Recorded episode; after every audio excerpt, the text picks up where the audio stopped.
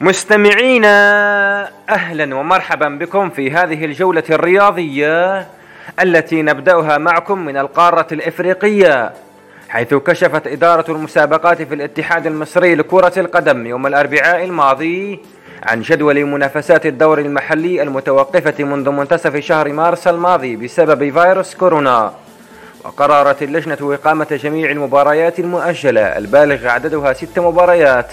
في الفترة بين السادس والعاشر من شهر أغسطس قبل أن تنطلق الجولة التاسعة عشر في العاشر من الشهر ذاته. إلى منطقة الخليج العربي إذ عادت عجلة الدوري القطري لكرة القدم يوم الجمعة الماضي للدوران من جديد بمباريات المرحلة الثامنة عشر بعد توقف دام أربعة أشهر ونصف بسبب فيروس كورونا المستجد وتبقى من عمر البطولة القطرية خمس مراحل فقط.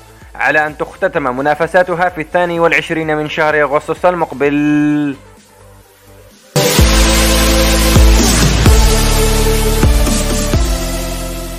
وفي القارة الأوروبية العجوز أعلنت مجلة فرانس فوتبول الفرنسية يوم الاثنين الماضي أنها ستحجب الكرة الذهبية لأفضل لاعب كرة قدم في العالم لهذا العام.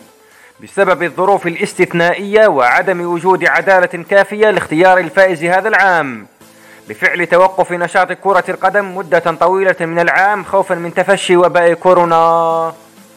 ومن كرة القدم إلى التنس حيث أعلنت المصنفة الثانية عالميا في كرة المضرب الرومانية سيمونا هاليب يوم الأربعاء الماضي مشاركتها في دورة براغ الدولية على الملاعب الترابية. في الفترة بين العاشر والسادس عشر من شهر أغسطس المقبل. محطتنا التالية مع معشوقة الجماهير الأمريكية كرة السلة. إذ تواصل أندية دوري كرة السلة الأمريكي للمحترفين. استعداداتها لاستئناف منافسات الدوري من خلال سلسلة من المباريات الودية. هذا وكانت رابطة اللاعبين ودوري كرة السلة الأمريكي للمحترفين. قد أفادتا يوم الاثنين الماضي بأن جميع نتائج فحوص فيروس كوفيد 19 التي أجريت على 346 لاعبا المشاركين باستئناف الموسم الاستثنائي في فقاعة مجمع وورلد ديزني في أورلاندو. جاءت سلبية. ومن كرة السلة إلى رياضة الفن النبيل. حيث أعلن بطل العالم السابق في وزن الثقيل مايك تايسون أن عودته المتوقعة لحلبات الملاكمة ستكون خلال نزال استعراضي أمام روي جونز جونيور بطل العالم في أربع فئات يوم الثاني عشر سبتمبر المقبل.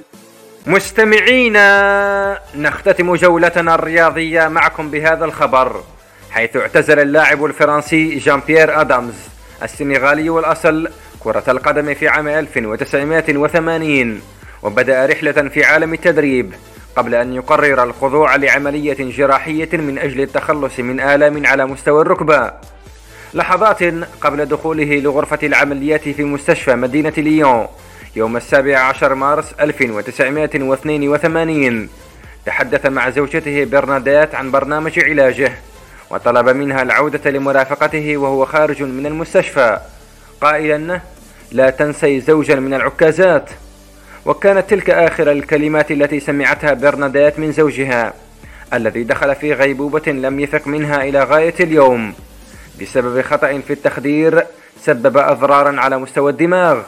برنادات تراقب اليوم زوجها المسجى في منزلها بمدينة نيم وترصد أي إشارة منه متمسكة بأمل حدوث معجزة وعودته إلى الحياة.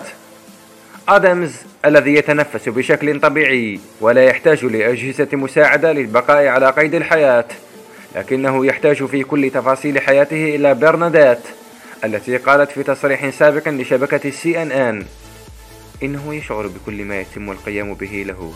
لقد تقدم في السن بسرعة أقل مني ولا تجاعيد ولا شعر أبيض تقريبا.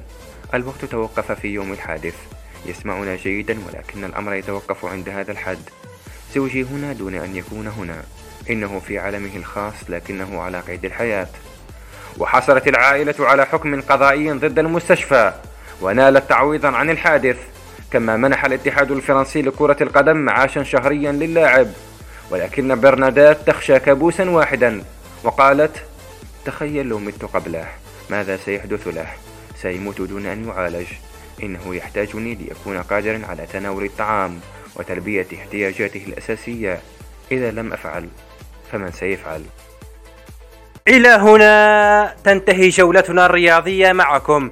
نشكركم مستمعين على حسن متابعتكم. وتقبلوا تحيات عبد الرحمن بن شيخ لراديو صوت العرب من أمريكا.